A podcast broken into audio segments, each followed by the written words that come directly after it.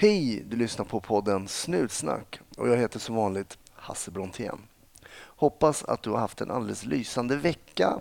Nu är det alldeles snart dags för poddens 104 avsnitt och gästen idag heter Erik och samtalet mellan oss kommer just att handla om samtalet. Mm.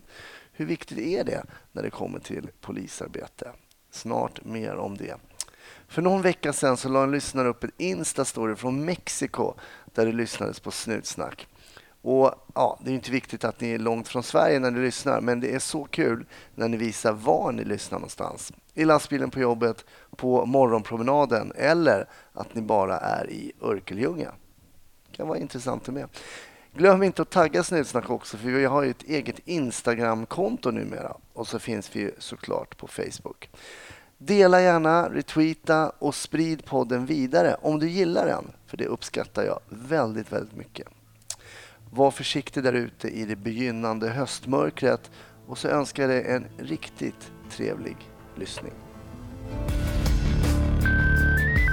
1310 1070 kom. 1310 Odengatan kom. Ja, det är uppfattat. Vi tar det. Slut. Bra. Klart slut. Varmt välkommen till Snutsnack Erik. Tack så mycket. Stort tack att du tog en sväng om här med motorcykeln hem till mig. Ja, det är kul att vara här. Inte lätt att hitta. Nej, precis. Men det gick bra till slut. Du jobbar inte som polis längre. Nej, men jag har ju slutat. Mm, du har gjort det. Ja, jag får vara med ändå alltså. Du får vara med ändå Ja, eftersom du har jobbat som polis. Ja. Men ehm, när var det du började polisskolan? Jag började 1992.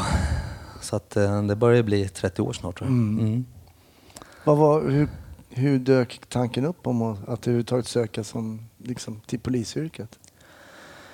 Jag hade ju aldrig tänkt att, att söka till polis. Jag tyckte nog aldrig om poliser. Är det sant? ja. vad, var det som hade, vad var det som hade fått dig att tänka så då, att du inte gillade dem? Hade du blivit stoppad med moppen eller? ja, nej men lite grann så. Eh, Nej, men jag var lite stökig sådär i högstadiet. Och min pappa dog i cancer när jag var 15 och så det var lite stökigt hemma. Så jag lyckades bli omhändertagen av polisen när, när jag var 15. Skolavslutningen i nian i Norrköping. Jaha. Ja, då blev jag väl inte jättebra behandlad sådär. De var väldigt nedlåtande. Och, och, Berätta, vad, på vilket sätt var de nedlåtande när de omhändertog dig? ja, men... Eh, förklarade för andra hur man kan göra. Ja, men titta på den här grabben, det här gör ont och att man ska hålla käften och att man är en liten skit bara. Och, ja, men den där mycket verbala så att säga. Och sen hette jag von Essen. Det, var, det, det lät ju fint i deras öron liksom. och då blev det ett häckel kring det, att det är en fin liten jävel. Och, ja, men, eh, och sånt där biter sig fast lite grann. Så att jag hade nog känslan av att ja, poliser var inte så bra. Så, det, så att det, var det jag levde med under uppväxten, att jag hade nog ingen vilja att bli polis. Skulle du säga att det här ingripandet mot dig i unga år kom att påverka hur du betedde dig senare som polis? Ja men absolut, ja, ja. ja men det, så, så var det ju. Nej, men jag blev ju resledare sen efter lumpen och sen så körde jag sönder knät i Alperna. Jaha. Och kom hem, hoppade på kryckor och funderade på vad jag skulle göra med livet. Jag ville väl bli jurist eller söka till arkitekt eller något sånt där. Och så var det en affischkampanj i tunnelbanan om att man skulle söka till polisen. Okej. Så jag tänkte jag, ja, men det där är en bra rehabträning. Och så kan jag bryta lite grann i mina fördomar också. Och sen ja, men när man kom på första intervjun och så, då börjar man bli så här, vad fasen, ja, jag ska söka det här så ska jag visa att jag kan vara en mycket bättre människa än de jag stötte på för länge sedan. Ja, det är att, en ehm, jätteintressant utgångspunkt. Liksom. Ja, ja, ja när, jag, när jag kom till polis, jag kom direkt från Ayia Napa, Cypern, där jag hade varit ungdomsvärd över hela sommaren och landade på Sörentorp. Det var en lite udda upplevelse. Ja, jag kände det? så här, Måste- vad är det här för någonting? Vad kommer jag till? Vad är det för människor som har sökt där, som, som har det som barndomsdrömmar? Men, eh, nej, men jag tyckte om det dag ett faktiskt. Du gjorde det? Ja, ja, jag tror att alla mina fördomar av polisen försvann ja, successivt. Eh, väldigt snabbt. Och sen så sökte jag mig till Norrmalmspolisen också för jag tänkte, ja, men då hade jag det här patoset att ja, men jag ska till det värsta stället som har sämst rykte så ska jag se hur det ser ut. Jag hade någon sån här. Wallraff-tanke att ja, men jag ska omvända världen och göra den bättre. Och sen så kom jag till Norrmalm och jag blev ganska besviken. Det var ju fullt av massa trevliga människor. Du levde inte upp riktigt till de eh, mörka berättelserna man hade hört, eller? Nej, det gjorde ju inte det. Jag tror att det var en brytningstid också, att polisen mognade väldigt mycket där i slutet av 80-talet. Och när jag kom så, så eh, var det en helt annan stämning. Det fanns väl lite kvarvarande, men inte, inte farligt alls. Nej. Vilket turlag kom du till då? Jag kom först till E-turen och sen så bytte jag över till D-turen. Men då var ju närpolisreformen också, så vi fick ju inte bli ordningspoliser. Nej, just Det var ju det jag ville bli. Ja. Utan man fick ju bli närpolisen.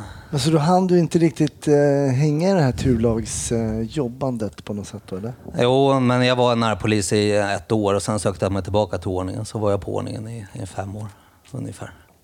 Var det det som du tyckte var eh, roligast, eller?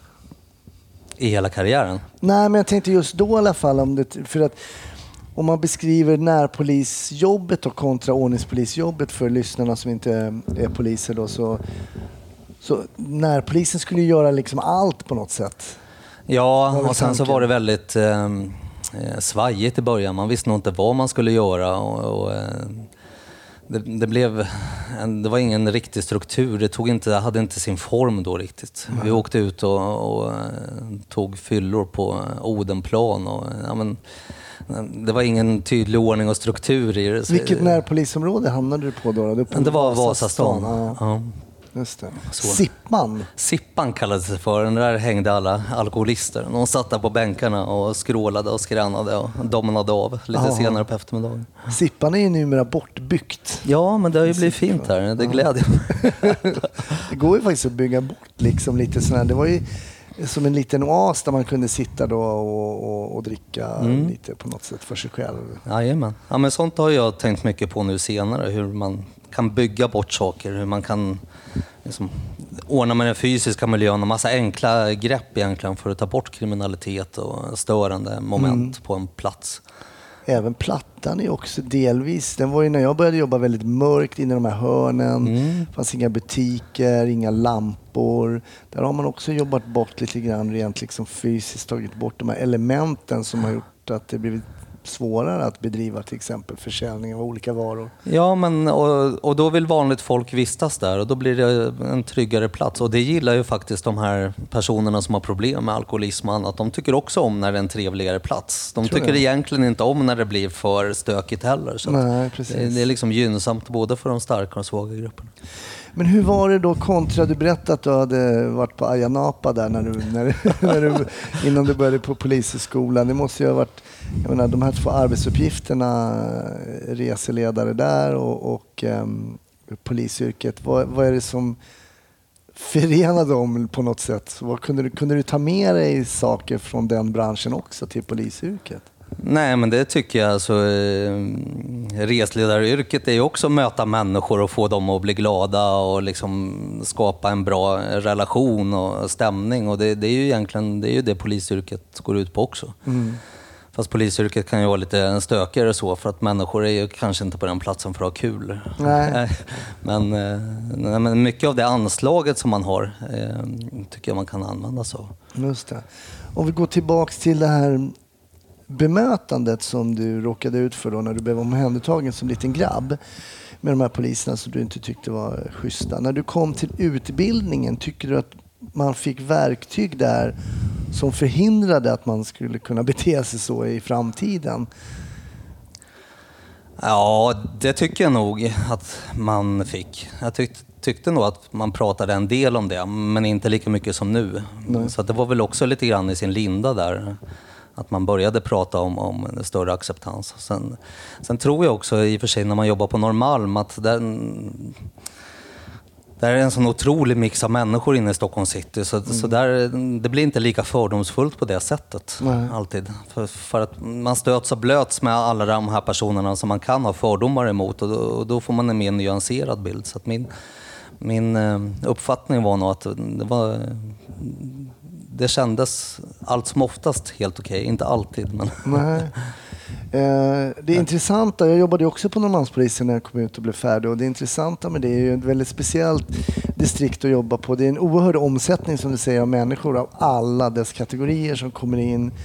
Eh, inte så mycket i centrala delarna där är inte så mycket folk som bor utan kanske jobbar. Och på helgerna kommer folk in från alla förorter för att till exempel festa, gå på restaurang, dricka. Och det för ju med sig vissa problem vet vi. Så det, det blev ju... Du kanske inte var på så många eh, viltolyckor till exempel? Inte mycket, nej. Nej. Tog upp någon död katt ibland så här, som hade blivit överkörd. Men det var väl det. hela. Så det, det blev väldigt speciellt där inne på något sätt tycker jag, som rent polisiärt och kanske också som du säger ehm, vad gäller blandningen av människor kanske är bra att, eh, att möta så mycket olika typer av människor. Ja, men det tror jag. Nej, men sen har jag ju varit lite uppfostrande ibland mot kollegor och sådär. Jag, jag har alltid sagt till om någon uttrycker sig på fel sätt mot dem vi omhändertar eller så vidare. Har det varit så? Har det kunnat... Ja, men det har jag gjort vid flertal tillfällen. För jag, jag har liksom ingen acceptans för att ehm, man är nedlåtande mot dem eh, som man omhändertar eller griper. Även om de har varit hur dumma som helst så, så när vi har dem så är, eh, då ska vi visa ett gott föredöme. Och Mm. när de går därifrån så ska de känna att det, det är de som har varit dumma hela vägen. De ska aldrig kunna skylla på att det var polisen som gjorde si eller polisen gjorde så. Utan vi ska ha ett schysst anslag. Och, och, ehm, så, så att jag har ingen acceptans mot, mot aldrig haft mot, mot poliser som är nedlåtande. Nej. Sen att, man, att det blir våldsamt och så vidare, men, men det blir det ju som polis i massa olika tillfällen. Men det kan också vara schysst. Kan du ge något exempel någon gång när du har liksom markerat? Nej, men utskällningar av taxichaufförer till exempel är en sån här sak. När vissa eh, har uttalat sig negativt, ja, men lite rasistiskt eh, kopplat till många av taxichaufförerna är utlänningar, så kör de dåligt och kanske har dålig attityd eller någonting. Och, och så häver man ur sig någonting som Ja, men nu är det ju inte i ditt land. Eller, och jag tycker det, det är så onödigt. eh, För att de kommer åka därifrån och det enda man har uppnått är att de kommer tycka att polisen är rasister och dåliga personer. Då är det ju bättre att, att ha, ett, ha ett bra samtal, ge en böteslapp istället och vara trevlig person. Det, då når man mycket större framgång. Så att, eh, alltså, för att ta en sån här vardagshändelse. Ja, just det. Kommer du ihåg hur du blev bemött när du liksom sa till om en sån här grej? Hur blev du bemött av kollegan då, om du säger en sån grej? För det måste ändå vara, det krävs ju lite energi och lite kraft att gå in i en sån här... Ja, det kräver ju faktiskt lite energi. Nej, men de flesta gångerna så, så eh, om, säger man det på rätt sätt, om man ger feedback på rätt sätt så, så eh, har jag fått acceptans för det rakt av. Och säger okej, men då vet vi, tack. Det, det, det har inte varit någon stor sak, det har aldrig blivit någon stor sak. Det har aldrig blivit någon konflikt när jag sagt till, utan det är mer okej, ja men det ska jag tänka på. För i, i grund och botten så tror jag att, att de som hasplar ur sig någonting eller gör på ett visst sätt, de är inte så nöjda över det själva heller. Så när man påtalar det så inser de också att ja, men okej, ja, men det var inte så bra, jag ska tänka på det. För ibland så tror jag absolut, precis som vem som helst, så kan det komma en groda ur även en polis mun så att säga i någon situation som har skapat det. Och man har haft en taskig morgon och en taskig vecka och man är nyskild. Och det finns ju saker som gör att det dyker upp och det behöver inte alltid vara i grunden en rasist som säger det utan det slängs ut någonting. Ja, men Eh, visst är det så. Och, och, ehm, men kontentan av det hela är ju precis det du säger att personen som åker därifrån kommer ju definitivt tro att den här personen är rasist. absolut, ja.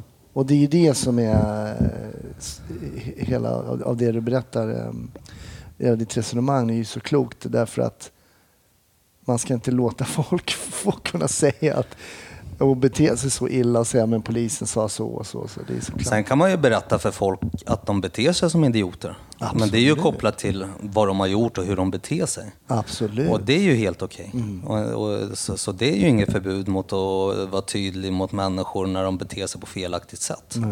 Så. Men man får tänka på hur man lägger orden då så att säga. För jag kommer ihåg, det var en stor em, debatt för många, många år sedan när det var lite kravallaktigt i Malmö och då var det en polis som hade skrikit eller sagt och det kom med på band att han hade kallat någon för apajävel. Ja, just det. Det var väldigt stort i pressen och sådär. Och jag skrev en debattartikel i Expressen där jag menar på att det behöver inte innebära att den här personen är en fullblodsrasist. Nej. Det kan vara så att han är det eller hon är det hen som man säger är det. Eh, men det behöver inte. Det kan också vara i stundens hetta. Folk kastar saker och man kastar ut sig någonting dumt. Jag säger inte att det är bra sagt. Det är ett rasistiskt eh, uttalande men man behöver inte vara eh, kanske rasist i botten för det. Och där tror jag är svårt. Den förklaringen är väldigt svår. Ja, den är jättesvår. Sen är det ju som så att när man möter människor som är i utsatta positioner som man gör som polis så får man ju höra otroligt mycket elaka saker om en själv som är nedlåtande, sexistiska och på alla sätt och vis och ett vokabulär som man överhuvudtaget inte är van vid. Så såklart att sa- sakta men säkert så när man arbetar som polis så bryts man ju ner lite grann av det här. Man, man pratar på ett annorlunda sätt. Jag har ju märkt det med mig själv att jag pratar på ett annorlunda sätt. För att man hela tiden är i massa konfliktsituationer med människor som uttrycker sig bedrövligt. Så blir man likadan själv. Så det, ja, jag tycker nu när jag slutat som polis har jag börjat, jag, jag börjat prata bättre. ja, det blir det är lite grann så. Ja, det är ju intressant. Det är väldigt intressant.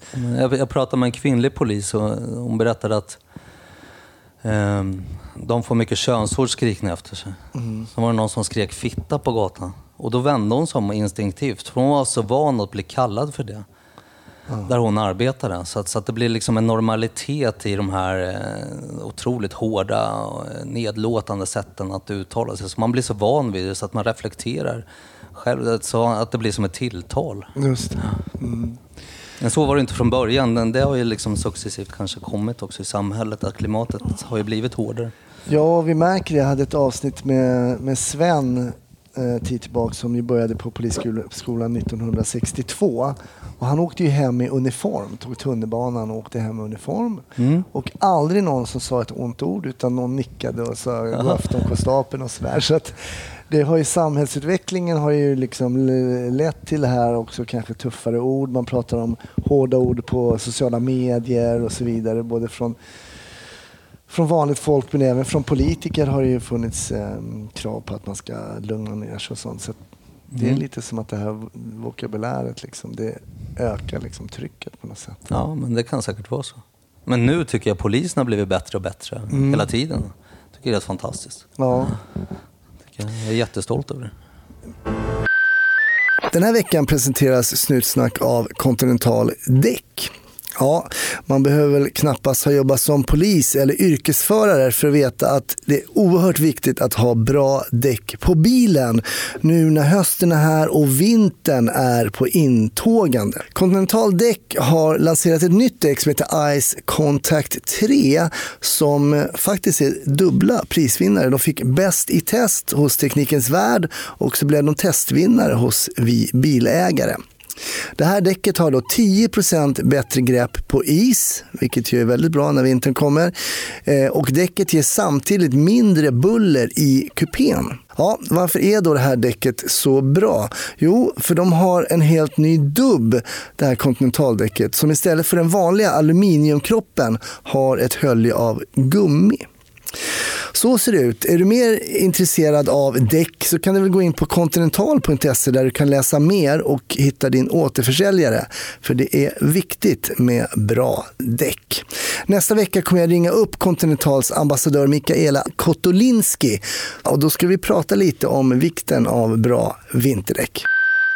Men hur hade- du det med när du blev utsatt för de här, man blir smädad och, och, och, så vidare och du ingriper och att kunna hålla humöret och hur har det funkat för dig?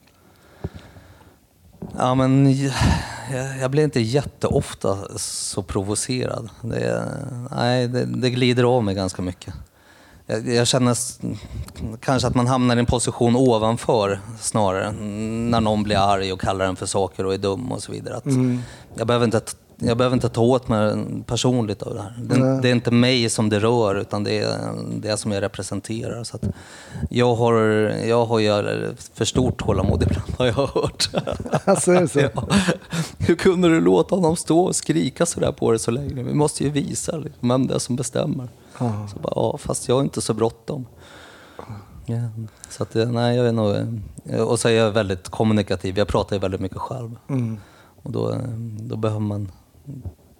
De flesta går ju faktiskt att prata ner. Mm. Ja, precis. Och det krävs ju lite tålamod Ja. ibland. Då, ja. Sen är jag väl inte Guds bästa barn, såklart man blir arg ibland också. Så, Mm. ja. Nej, men det är väl också Men då känner man efteråt att man är en förlorare, Hasse. Mm. Ja, när man själv tappar humöret, då blir, det blir ju inget bra. Jag har tappat humöret två gånger som polis. En gång när proppskåpet gick fullständigt på mig. Eh, och en gång när det gick några säkringar gick bara. Men i övrigt så har jag ju, rinner det av mig väldigt mycket. Men ibland så finns det ändå inombords att man är förbannad men det syns inte utåt. Ja, ja liksom, men så kan det vara. Absolut. Så att det, är- och en del är ju väldigt duktiga på att trigga igång liksom eh, personer. Och en del eh, människor som jobbar som poliser är ju lite lättare att få igång. Eh, så är det. Vi är alla olika. Och jag har varit med om, nu, nu ska jag berätta, men kommer du ihåg Affe Ärlig? ja, han är min hjälte. Han Ja. är så härlig Så polis. härlig Ja. person. Eh, han har också varit gäst i podden. Och, men jag stod och pratade med en person på Sergeltrappan vid Sergels torg som jag hade, det tog mig Ja, jag lovar minst tio minuter att få den här som var otroligt aggressiv, arg. eh, Och jag pratade med den här personen. Till slut så liksom det började lugna ner sig. Det började lugna ner sig. Och jag känner nu kan vi lösa det här. Då kommer Aff Ja. och säger några välvalda ord där som gjorde att det eskalerade direkt på en sekund och så fick vi liksom brotta ner den här personen. Så ibland är det här lilla, lilla, lilla, alltså man har jobbat i 10-12 minuter för att liksom använda sig av sin otroliga retoriska förmåga. Ja, ja, och så, kommer de- en person Ja, ja. och bara tänder på den här stubinen som går av direkt. Det är liksom. klassiskt. Men jag tycker man blir bättre med åren också, när man blir lite äldre. När man hanterar yngre personer. Mm. Unga poliser, de det, det kan lätt bli lite tuppfightning, lite alfahanne. Mm. Speciellt de yngre ser att de får lite motstånd där. Mm. Ibland har jag varit med om att yngre, när, ja, fulla våldsverkare, ja men jag vill prata med gubben där istället. Han, ver- han verkar lugn, han verkar schysstare än du, jag vill inte prata med dig. Så det kan man ju också spela på lite grann, den här fadersgestaltskänslan. Mm. För Ja, det är intressant. Men det är väl kanske så att man blir aningen lugnare, kanske inte bara, eller på alla fronter kanske som äldre. Blir man snällare när man blir äldre, Hasse? Min, min farsa sa att du kommer bli klokare och klokare. Jag vet inte om jag blir klokare, men jag har nog definitivt blivit lite lugnare i alla fall. Jag har helt lagt ner till exempel i trafiken. Jag, jag släpper in alla, jag blir inte arg i trafik. Jag slösar inte min energi på att sitta i bilen och bli arg längre. Det la jag ner för flera, flera år sedan. Jag ser folk sitter och hytter med nävarna, jag bara släpper in. Jag, jag, ingenting, det är bara bortkastad energi för mig. När jag var yngre jag kunde vara så här, han ska inte komma in, hur fasen kör han och sådär. Nu är jag bara, jag bara släpper det. Mm, ja, men jag är Och det är bara skönt att, att ha gjort det alltså. Men okej, eh, intressant tycker jag just det här för det är så viktigt för polisers bemötande är ju fort, fortfarande till mesta del verbalt. Oh, ja. Och ingångsvärdet att komma till ett jobb är ju liksom hej, till och med kanske jag heter Erik, jag heter Hasse, vi är här därför att och sen förklarar man sig lite. Inte som jag varit med en, en gång, eh, eller tyvärr inte bara en gång, när man kommer in. Sätt dig ner. Mm. Bara, varför då? Sätt dig ner. Hör du vad jag säger? Sätt dig ner. Man kan inte börja en konversation när man kommer som myndighet, från en myndighet och säga att man ska sätta Man kan faktiskt säga hej först. Det går jättebra. Det går Ja. oftast, det tar inte så himla lång tid. Ja, men eh, så är det ju. och det är common sense. Oh ja, men det är inte alla som har det Nej. i sig. Liksom, det, det, vi är inte alltid så gentlemannamässiga vi svenskar överhuvudtaget. Nej. Nej, det är sant. Men tillbaks till din eh, polisiära karriär lite grann. Ehm, vad händer efter du går, till, du går från närpolisen tillbaks till ordningspolisen sa du? Ja, men precis. Mm, Och sen var jag på D-turen Norrmalm ett gäng år. just det. Det var jätteroligt. Det var det? Ja, fantastiskt. Man fick köra bil jättefort och vara med i massa olika situationer. Och, Kör blåljus. ja, och sån härlig kamratskap var det. Fantastiskt jag. I den här stationen, det var Hill Street Blues över den här gamla polisstationen på Norrmalm där nere på Bryggargatan. Det var Just det. En otroligt speciell känsla. Ja, det var också... Det var liksom lite så här sunkiga lokaler men ändå väldigt... Eh, Otroligt och- sunkigt. ja, Arresten fanns inte en dator utan det var liksom, man skrev alla blanketter på elektriska skrivmaskiner. Det var den stora saken. Ja, nej, Det var speciellt. Ja, det var speciellt. Nej, men jag trivdes där. När du säger, när du säger så här, det var Hill Street Blues, det är kanske inte alla som kommer ihåg den referensen, men det var ju en gammal tv-serie då som på svenska heter Spanarna på Hill Street. Precis. Och där jag också har snott eh, ingressen till den här podden där jag säger var försiktiga där ute. Ja, just det. Ja. Och- Kaptenen. Ja, kaptenen där. ehm, eh, en Men jag var alltid imponerad av Belker. Han var ju den här spanaren som var i soptunnor och sådär. Jag, jag tyckte det var kul. Ja, Så att, nej, men jag kände väl efter ett tag på Norrmalm att nej, men, eh, man åker och så kommer man till saker som redan har hänt. Det blir mycket kriminalarkeologi så att säga. Man ska reda ut saker som redan har hänt. Och, alltså jag blev väl intresserad av spaning. Jag menar, hur kan man sätta fast de riktiga personerna för det de har gjort? Så att, det. eh, eh, vill väl ganska snabbt gå liksom bli civilpolis. Det var det jag kände, det här det är coolt. Jag vill ta de som langar narkotika. Jag vill liksom upp och, och komma åt problemen på, på något högre sätt än vad, man, än vad man kan och har möjlighet att göra som när man åker radiobil bara. Vad kikade du efter för typ av tjänster då, då när du kände att du skulle vilja jobba civilt och sådär? Vad... Ja, men dels ville jag jobba på Plattan. Och det var väl den här strävan att jobba på det sämsta stället i Sverige. Liksom att man, man ville ner där det var som värst. För att, liksom, vi, vi står på frontlinjen, man har flaggan. Liksom, som, eh, så. Eh, Jag vet inte, någon härförargen kanske som, som gjorde det. Men eh, sen så dök ju Eh, På 90-talet så blev det ju MC-gängen kom och Mm. kriminaliteten på krogarna. Så, så var det ju skjutningen där på eh, Stureplan. Ja. Då var jag nere på morgonpasset där jättetidigt, klockan sex på morgonen. Och då låg ju kropparna låg där och vi fick köra eh, vittnen och eh, brottsoffer och de som var lättare skadade till Karolinska sjukhuset. Och det visade sig att gärningsmännen där, eh, den ena killen hade vi gripit några veckor innan så, så vi kunde redan på platsen tänka ja, det måste vara han. Han var så tokig, han var påverkad av kokain när vi tog honom när han hade kört mot rött ljus. Jag har aldrig slagits med någon så mycket som jag slogs med honom. Alltså. Det blev ett otroligt slagsmål. Och då började jag intressera mig. Men vad är det kokain gör med människor, förutom alkohol, som gör att de blir så aggressiva? Och va- varför blev den här skjutningen? Och, så, så jag började mm, tankemässigt intressera mig för det. Det blev en sån här omvälvande händelse, den här Stureplansskjutningen. Men du kommer alltså till ditt morgonpass och får reda på att det här har hänt? Alltså. Ja, men jag trodde att de drev. Alltså, ja, men ni måste åka ut. De har skjutit med automatvapen på Stureplan. Och vi bara, ja, ja, ja. Det var ju alltid så att man skulle åka ut snabbt för att de lurade. Så åkte man till För de ställe. andra vill åka hem? Ja, så, så blåste man varandra. Det var ju alltid något skoj på gång sådär. Så att det tog verkligen en stund innan vi förstod att oj, det här är på riktigt. Det har verkligen hänt. Då fanns det inga appar direkt som man såg nyhetsflashen. Utan, Och då var du ganska ny som polis? ja, jag var helt nyexaminerad. Så att det var Hur var det liksom möta eh, kroppar på, liksom utanför ett eh, uteställe liksom, i Stockholm på det sättet? Ja, men det blev, var ju otroligt surrealistiskt.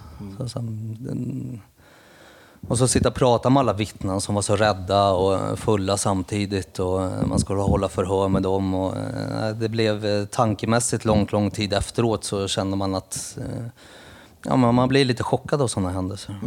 Så att, det upptog min tankeverksamhet mycket efteråt. Och det gjorde det. Mm. Och då var det inte så mycket debriefing, men jag kommer faktiskt ihåg att vi hade en samling efteråt där när vi pratade om hur vi kände. Okej. Det var nog första gången. Jag var med på Estonia också och stod utanför avspärrningarna. Då åkte man bara hem sen. Mm. Det är också en sån här händelse som, som gnagde sig fast man, man träffar så mycket anhöriga. Då jobba 14 timmar med att bara träffa sorgsna anhöriga. Det var, var ju många poliser också som blev an. Eh, Det var ju många civilanställda poliser som omkom i Estonia-olyckan. Det. Men då var det ju ingen efterbearbetning. Nej. Så. Att, eh, men det var det på Stureplansmassakern ändå. Då satt vi i alla fall och pratade om det vid ett tillfälle. Det var inte så tokigt. Ja, det var inte så tokigt säger du. Menar du att det var positivt ändå att sitta. Ja, men det är väldigt positivt att prata om en händelse i, i eh, kamratskapet. Så att man känner av varandra, att man kan ta hand om om det är någon som har tagit mer illa vid sig än någon annan. Om man känner att behöver man lyfta någonting så kan man göra det. Och det man tar hand om varandra och det, det är en otrolig styrka. När man läser tidningar så står man ju ofta om det står det- den polisiära kårandan. Det är ofta någonting eh, negativt. Eh, för mig har det oftast varit någonting väldigt positivt. Att, att känna att man har varit i samma kår och varit kollegor. Och det här som du beskriver, man driver lite med varandra och sådär. Det har funnits en oerhörd, tycker jag, god anda mellan eh, poliser. Ja, och det är det jag tycker är kårandan, att man tar hand om varandra. Man är ju med om så otroligt mycket konstiga händelser som en vanlig människa inte eh, är med om. Och som man kanske ibland känner att man helst hade sluppit vara med om. Och då, fin- då är det den här styrkan i att man, att man tar hand om varandra är ju jätteviktig. Det är det som är kårandan för mig. Att man. Fick du någon tjänst som civil? Ja, men jag fick ju det. Jag hade sån tur. Då startade upp en liten kroggrupp på Norrmalm. Och vi skulle ta hand om både kriminaliteten på krogarna som tilltog då i slutet av 90-talet och mc-gängen. Så då jobbade jag mycket helt civilt. Ibland hade vi inte vapen med oss överhuvudtaget. Så hade vi en sån här tjock bunt med VIP-kort och så gick vi på alla krogar i Stockholm och spanade på narkotikalangare och andra. Det var mm, spännande. Ja, var, var det en spännande tid? Ja, ja, det var spännande men samtidigt så var det ganska ineffektivt. För att när man inte pratar med människor så får man inte så mycket information utan det blir bara liksom ögats intryck och sen om man ska ingripa då måste man få dit en annan grupp poliser som ska ingripa. Så att det blev, det blev tidskrävande och det blev inte så, ineffekt- så effektivt egentligen. Det var en vissa jättebra ingripanden självklart men, men ehm, Nej, det var ett ganska dåligt sätt att arbeta på. Om jag ska i eftertankens kranka blekhet så, så var det. Men sen, sen så, så tilltog ju de här problemen på krogarna. Och vi lobbade lite grann också. Vi var uppe på Stadshuset och pratade med politikerna i smyg. Och, eh, vi, massmedia använde vi oss också lite grann av och berätta om hur det såg ut. Och till slut så tog ju polisledningen ett beslut om att inrätta krogkommissionen, kallas det för Just det. Som startade 2001. Just det. Så då rullade vi ut med två grupper poliser och då jobbar vi på ett helt annorlunda sätt. Hur, Och det blev hur skildes, jäkligt effektivt. hur Det skildes fantastiskt. det arbetssättet då ifrån det tidigare? Nej, men då gick vi på dem som vi tyckte eh, hade dålig attityd eller vi såg att de var kriminella. Eller, vi gick fram och pratade med dem inne på krogarna med omedelbart. Jag heter Erik, kommer från polisen. Kan vi gå åt sidan och snacka lite grann? Var de påtända, då fick de åka med till Södermalms polisstation och kissa. Och det var ju otroligt förnedrande tyckte ju de här som precis var nymuckade för ett grovt rån. Så att vi, successivt så tog vi tillbaka krogarenan och nöjeslivet från de kriminella som hade tagit sig ganska stora friheter i den miljön i och med att det fanns liksom inga poliser som var där. Krogvakterna var ju delvis eh, styrda av kriminella bolag. Det var fortfarande under den tiden då, så att säga. Det var ju mm, lite snabba cash-känslan över det hela. Så att successivt tillsammans med krogbranschen så tog vi tillbaka nöjesarenan från de kriminella och gjorde att vanligt folk kunde vara ute och festa utan att... Och vi var inte särskilt hemliga. Nej. Utan eh, krogpersonalen, de såg att vi var poliser. Och det var en trygghet för dem också. Och samtidigt så tog vi fruktansvärt mycket brott. Och så sa vi lite grann sådär också att tar man ett gram kokain på en person på Café Opera, då snackas det enormt om det. alla pratar, och polisen var här och de gjorde en razzia och det, ryktet sprider sig att och folk blir försiktigare och försiktigare. Så att det, ur- ett samhällsperspektiv kan ju ett sånt beslag vara viktigare att ta i en sån miljö än att vi tar ett halvt kilo på en kille i förorten. Det märks inte. Det, det, blir, det blir ingen Så, ah, så du menar att de positiva synergieffekterna av en sån, egentligen kan man då säga ett ringa Ja, narkotikabrott, ett litet brott. ja. eh, sprider sig då att man pratar i de här kretsarna att passar, det finns poliser på krogen. Ja. För det här var ju lite och vi sprang ju också lite på krogarna då i den här rave-kommissionen som det hette. Just vi det. mötte Mm. väl er någon gång där. Ja, och vi tog ju ert arbetssätt till viss del. också. Ja. Mm. Och ehm, vi var inte heller speciellt hemliga. Folk visste ju att vi var där och nu kommer de och, så vidare. och så vidare. Men jag tror att det du nämner är... Um, Då fick man ju acceptans Mm. för vad vi gjorde. Och eh, det- var ju väldigt, sen tog vi väldigt mycket vapen. Vi tog ju ett vapen i veckan i krogmiljön under tre månaders tid. Och sen slutade de kriminella ha med sig vapen inne i i city. Just det. Och det, det sa ju även de kriminella, att det tyckte ju de var ganska skönt. För att då, då kände de att de slapp ha med sig sina vapen. Så, så, så då fick vi ju ner skjutningarna under, efter den tidsperioden. Och sen dess har det ju varit väldigt lugnt i Stockholm city. För det var ju ett tag det man hade, de kriminella hade det som sitt vardagsrum. Man gjorde lite vad, vad man ville och, och så vidare. Och så, vidare. så det var ju av stor vikt. Nu vet jag och har hört via viskningar från poliser att de här liknande krogkommissionen kommer komma tillbaks. För det har, man har sett de här problemen.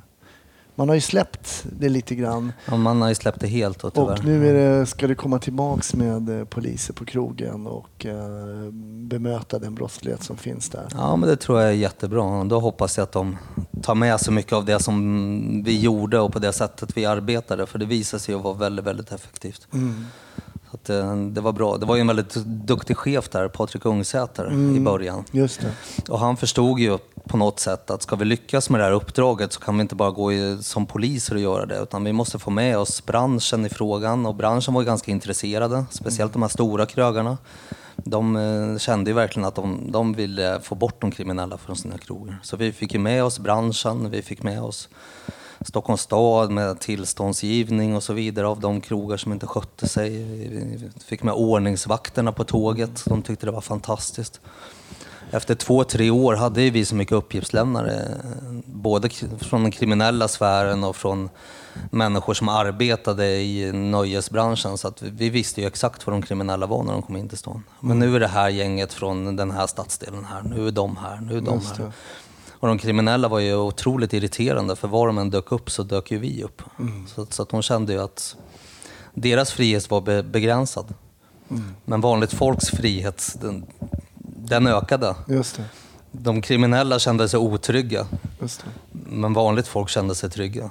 Det- Ett väldigt det- bra exempel på, för oftast kan man ju höra polischefer eller någon informationsansvarig att det här kan inte vi, vi poliser kan inte lösa det här själva utan man pratar ibland om socialtjänst och så vidare. Men du berättar att ni samarbetar med Stockholms stad, krog, krogägarna, eh, ordningsvakterna och så vidare. Och så vidare. Och då kan man ju skapa en ganska kompakt eh, styrka som gör ett större impact och mycket kompakt impact, mycket sådana ord. Ja, ja. Så, men så startade vi med Karolinska institutet har en liten grupp som heter STAD, Stockholm förebygger alkohol och drogproblem. De forskar och startar projekt och så, så de jobbar vi med. Starta upp så här, krogar mot knark, utbildade krogpersonal, se tecken på narkotika och hur de ska kontakta polis och så vidare. Så att, och det sprider sig ut i Europa, de här liksom, interventionsmodellerna som vi hittade på då. Så det är helt fantastiskt att det som vi gjorde då i början av 2000-talet och fram till 2014, den, det arbetet nu sprids ut i Europa är via häftigt. Karolinska institutet. Ja, det är jättehäftigt. Det är synd bara att man liksom tänker sig, "Jaha, nu blev allt bra, nu släpper vi det här. Eh, för det går ju inte att släppa det helt för då kommer ju de här svamparna och, och ploppa upp igen. Så Ja, men så är det ju. Och tyvärr så hör man ju nu från mm, när, man, när jag pratar med mina kontakter att det, det har ju blivit sämre. Mm. Så att det är väl, väldigt välkommet då om polisen tar tag i det här. Mm. Och jag, jag menar den här senaste skjutningen ute i Sollentuna där en ung pojke blev ihjälskjuten. Det var ju, den konflikten var ju ursprungen ur ett krogslagsmål inne i stan. Okej. Och då kan man tänka, hade polisen arbetat som vi gjorde då, då kanske man kunnat ha varit på den här platsen och då kanske den första konflikten inte hade uppstått som ledde till Just ett jätteallvarligt brott. Just det. Har du något ärende från din eh, civila tid här som du kanske har i minnet fortfarande som stack ut på ett eller annat sätt? Ja, det finns ju massa nära döden-upplevelser och olika upplevelser. Men, ja, vi, hade, vi hade ett prostitutionsärende som jag kommer ihåg att det, det kröp ju under skinnet så där på mig. Det var ganska tidigt och då skulle vi spana på en um, lägenhetsbordell i Solna. Och um, då var det en ung tjej där, hon var, jag tror bara hon var 16-17. Hon prostituerade sig där för en hallick. De hade fått kontakt och hon skulle bli fotomodell och sen så ledde han, förledde han henne in i prostitution. Då. Det här var en vanlig tjej som kom från en helt vanlig familj. Okay. Och ganska tidigt när vi hade suttit där ett eller två pass så sa vi att Nej, men det här är inte acceptabelt. Vi kan ju liksom inte sitta och titta på en ung tjej som prostituerar sig. Utan Vi gick upp till eh, För spanings... då, förlåt om jag avbryter, men då var det alltså inte... Fanns den här lagen då? Att Nej, sexköpslagen hade inte kommit då Nej, än. Utan okej. då ville man ju ha kopplaren på ett grovt koppleri. Då. Just det.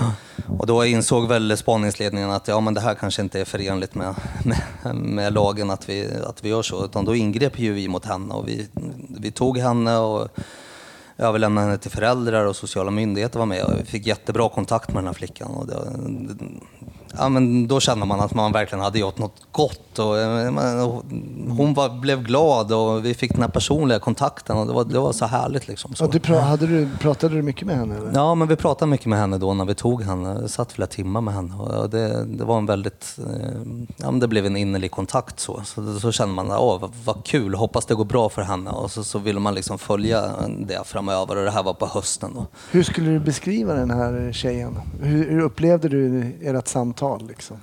Ja, men hon var ganska eh, ja, öppenhjärtlig. Hon visste, hon kollade efter poliser och hon, men hon, hon hade väl bestämt sig för att vara lite grann utanför samhället. Så, så, så ljög hon ju för sina föräldrar och så vidare. Så hon levde ju ett parallellt liv. Hon gick i skolan och skötte det hyfsat bra. Okej. Men man märkte att hon själsligt var ganska vilsen. Jag tror att hon flyttade hemifrån tidigt och jag vet inte hur hennes hemförhållanden var i övrigt. Men som jag uppfattade det så var det en väldigt normal familj. Men familjen bodde långt bort och hon fick då en lägenhet i en förort. Hade hon förståelse för ert ingripande och hur, hur reagerade hon på det när hon till slut pratade med polisen som hon hade tittat efter? Och så? Nej, men jag tror i början i samtalet så tyckte hon nog att vi skulle strunta i vad hon höll på med, att det var upp till henne. Men sen så märkte man att hon, det var ganska lätt att komma under, under skinnet på henne, att hon förstod så att, säga, att det hon höll på med inte var, eh, inte var bra för, för henne själv. Att hon, ja, men man, man nådde fram till henne och det var, det var en härlig känsla. Så. Precis, får man någon, fick du liksom... Jag menar, man får den här kontakten som du beskriver och du får en härlig känsla, är det för att du har fått någon form av kontakt då kan man säga? Känner man att det här kan bli någonting bra då? Ja, eller? men det är ju då. Då får man den mellanmänskliga kontakten och då känner man sig, ja men sen i framtiden så kommer jag kunna se att det gick bra för henne. Ja. Och, och så har man varit med om i poliskarriären senare också, att människor kommer fram och tackar en för att man räddar livet på dem. Och, liksom, och den känslan fick jag med henne, att wow, vad, vilken härlig känsla. Så, så att det, det var ju härligt. Och, eh, men sen så eh, visade det sig, det var väl innan jul där, eh, när hon skulle fira jul, då tog hon livet av sig. Oj. Så då blev det lite grann att när vi fick reda på det, att då gick ju rullgardinen ner lite grann. För vi var, var ju så glada och vi tyckte att vi hade gjort en bra sak. Och, så, så då blev det så... så då, då kröp det här, all den här bra känslan som man hade när man ändå eh, liksom, mm, hade fått den här relationen. Man gjorde det här ingripandet och gubben han skulle bli dömd och allting. Det, det förbyttes i någon eh, ja, lite hopplös känsla. Så det var väl kanske inte så dramatisk händelse, men det, sådana händelser påverkar en tycker jag mer än... Ja, varför tror du att du minns just den här eh, händelsen så klart fortfarande? Nej, men det var dels att man blev känslomässigt berörd, att man tyckte att man gjorde någonting bra. Och sen så, så blir det så lite bottenlöst svart när, när eh, det visar sig att det gick ju inget bra alls. Det gick ju åt helvete. Det som är intressant här med den här historien är att ni fick, fick reda på vad som hände. Hur, hur kom den här informationen till er kännedom då? Det var i förundersökningen, för den var ju inte klar än. Jag tror inte han hade gått upp till rätten innan hon tog livet av sig. Ah, okej. Så att det var därigenom. Men, men ofta får man ju inte återkoppling på sina ärenden. Exakt. Jag var på Café Opera för några år sedan och då kom det fram en, en eh, chef i näringslivet till mig och tackade mig för att jag räddat livet på honom. Jaha, vad hade hänt då? Nej, men jag hade tagit honom på en lägenhet i eh, Hornsgatan för jättelänge sedan för ett narkotikabrott. Han sålde narkotika till sina kompisar, han blev häktad och jag kommer ihåg att han satt och grät i en vecka i, häktet där. Okej. Men han, hans företag var så pass bra, han fick behålla sitt jobb. För han hade redan då börjat, eh, han var väl färdig ekonom, hade börjat jobba på det här företaget. Så att de behöll honom och litade på att han skulle ändra sitt liv och det gjorde han. Och sen så hipp som happ, sex, sju år efteråt så kom han och tackade mig för att jag hade räddat livet på honom. Och det är sådana, sådana händelser kan man ju leva på hur länge som helst. Det Absolut. jättehärligt. Man har satt dit någon och de har fått fängelse och sen kommer de och tackar den efteråt. Ja, alltså... olika människor behöver olika liksom knuffar i olika riktningar för att livet ska kanske gå, bli, bli bättre. Liksom. Ja, men hade vi varit dumma eller nedlåtande mot honom så hade han ju... Han hade kanske inte lyckats, så han hade ju definitivt inte tackat mig för hjälpen efteråt. Nej.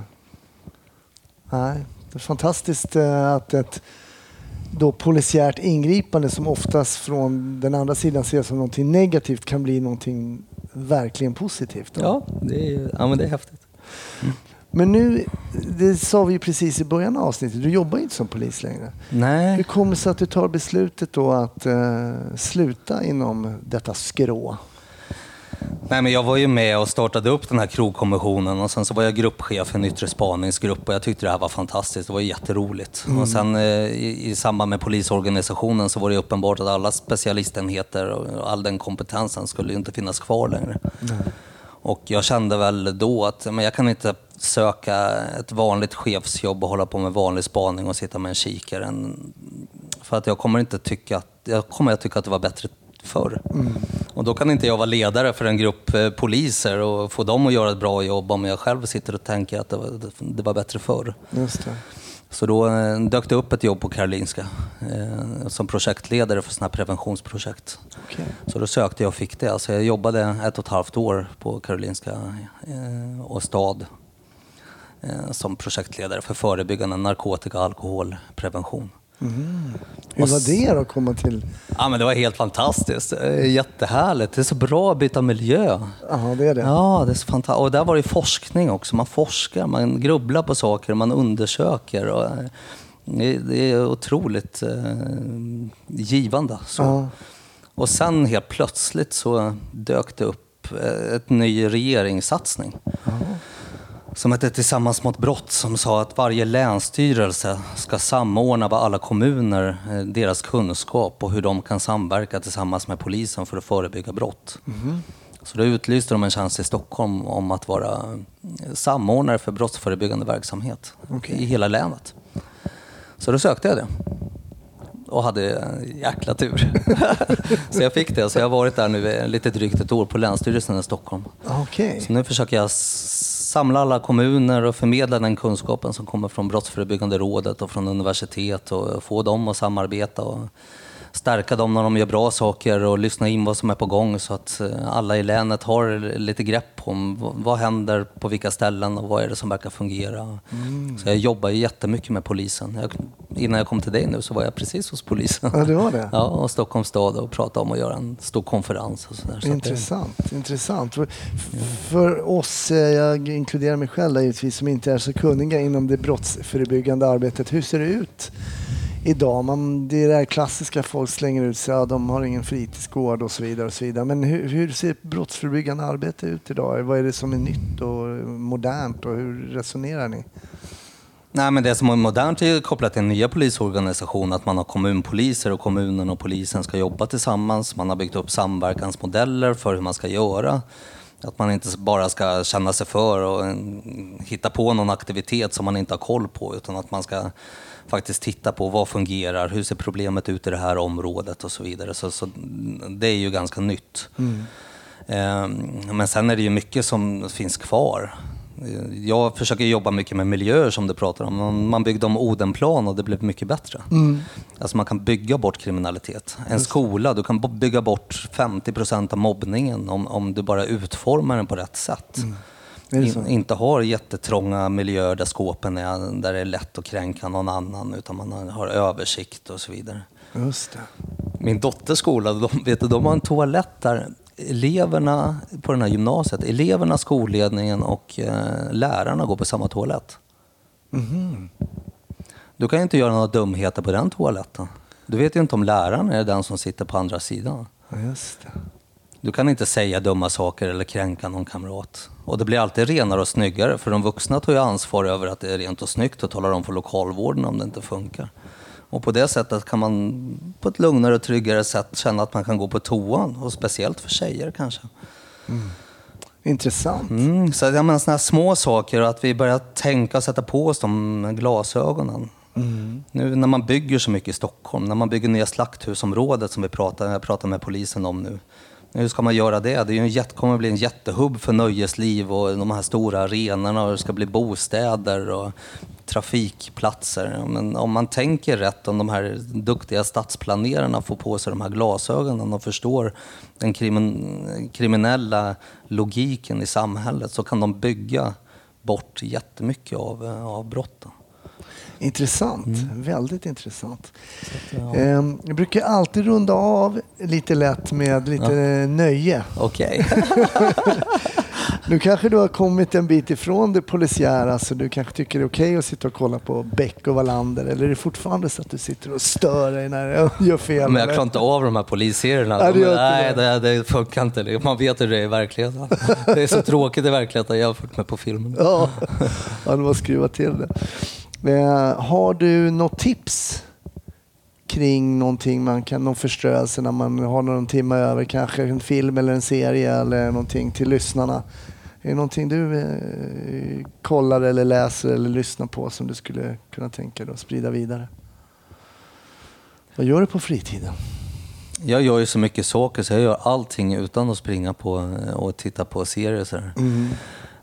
Jag måste ju ändå säga att jag är barnsligt förtjust i Narcos. Jag tycker den är helt fantastisk. Jag, vi köpte till och med biljetterna när de här två poliserna från DEA var höll föredrag på Kinateatern. Jaha, Ja, ja, ja. Det var ju hur kul som helst. Vi tog en drink innan och så lyssnade vi på de här gamla eh, amerikanska poliserna som hade varit med och plockat Pablo Escobar. Jaha spännande. Ja, och det tycker jag är lite kul också, kopplingen till liksom, kriminaliteten i andra länder och hur den diffunderar ner till Sverige. Just det, ja, för det kommer ju till Sverige till slut. Ja, ja men det gör det. Så, här, men, så den, är ju, den är ju jättekul. Ja, det är riktigt eh, bra. Riktigt bra serie som eh, ni som inte har sett den eh, borde klicka igång. Baserad då på eh, den här kartellen där Pablo Escobar var eh, the big boss. Ja, ja, men den eh, tycker jag är bra. Jag gillar så här lite hårdkokta polisfilmer. Ja. Troppade Elite från Brasiliens favelor, har du sett den? Nej. Nej, den är, ja, den är ju- Var hittar man den någonstans Riktigt då? bra. Nej, jag vet inte. Jag vet inte. Jag har en sån DVD hemma. Jag trodde det var en riktig skräpfilm och så blev jag helt frälst när jag såg den. den är, Troppa Delit. Troppa de Elite, det är sån brasilianarnas eh, insatsstyrka i favelerna i Rio de Janeiro. Aha. Så är det då lite... um, Ja, Men är det en spelfilm eller är det en. Ja, det är en spelfilm. Ja, det är en spelfilm. Ja, den är hemsk. Okej. Men, men, eh, ja, men det blir lite moraliska dilemmor och rik och fattig och mm, korrupt polis och eh, de här kriminella grupperingarna. Och, så, och så en, eh, en polis som, som allting handlar om som har sina moraliska dilemmor och sin fru och han vet inte varken ut eller in. Ja, den är riktigt bra. Ja, intressant. Jag har ju så dåligt minne. Jag vet att någon har ju rekommenderat här, The Killing här. Då säger ja, den har vi inte blivit, fått rekommendera förut, men den har ju, jag vet att den har blivit... Så ni lyssnare behöver inte hacka på mitt dåliga minne. Men jag vet att Troppa de Elite, den har vi nog inte fått in Nej, men tidigare. den är gammal. Ja, men det gör Den inget att den är gammal. Det är alltid kul att få in en, en ny sån. Jaha, men kul Erik. Se dig vid, på väldigt gott humör måste jag säga. Det går alltså att sluta som polis och, och, och ändra sitt sätt att prata tycker jag var intressant som du nämnde tidigare också. Att det finns alltså en speciell polisiärt sätt att använda tilltal och sådär. Ja, alltså blir man ju lite arg hela tiden. Mm. Jag är lite gladare nu än jag var förut. Ja, man ser, det ser man. Ja, man kanske... Men det, du sa också en viktig sak som jag kan skriva under på. Det är viktigt att byta miljö och byta jobb. Jag tror att det är, och det menar inte jag, oavsett vad man jobbar med så tror jag att det är en energi, i, i en. Liksom. Ja, och även inom polisen. Det finns så många olika yrken. Absolut, så att, eh, precis. Man kan bli hundförare eller helikopterpilot eller någonting. Ja, och så finns det så roliga tjänster nu, kommunpolistjänster och nu börjar det komma lite områdespoliser där man känner att man kan göra en nytta på ett lite mer strategiskt och lokalt plan. Så att det, och det är ju också... Det, Toppen. Det blir kul. Och så hörde vi rikspolischefen sa ju det och det vet vi att det ska ju skjutas in mer ska komma fler poliser också så att eh, det kommer ju att... eh, Någon ska lära upp de stackarna också. Ja, Ja. och det blir inte du och det blir nog inte jag heller. Kanske vi ska vara glada för. ja, det ska vi verkligen vara. Jag säger så här Erik, stort tack att du kom förbi och gästade Snutsnack. Tack så hemskt mycket. Tack.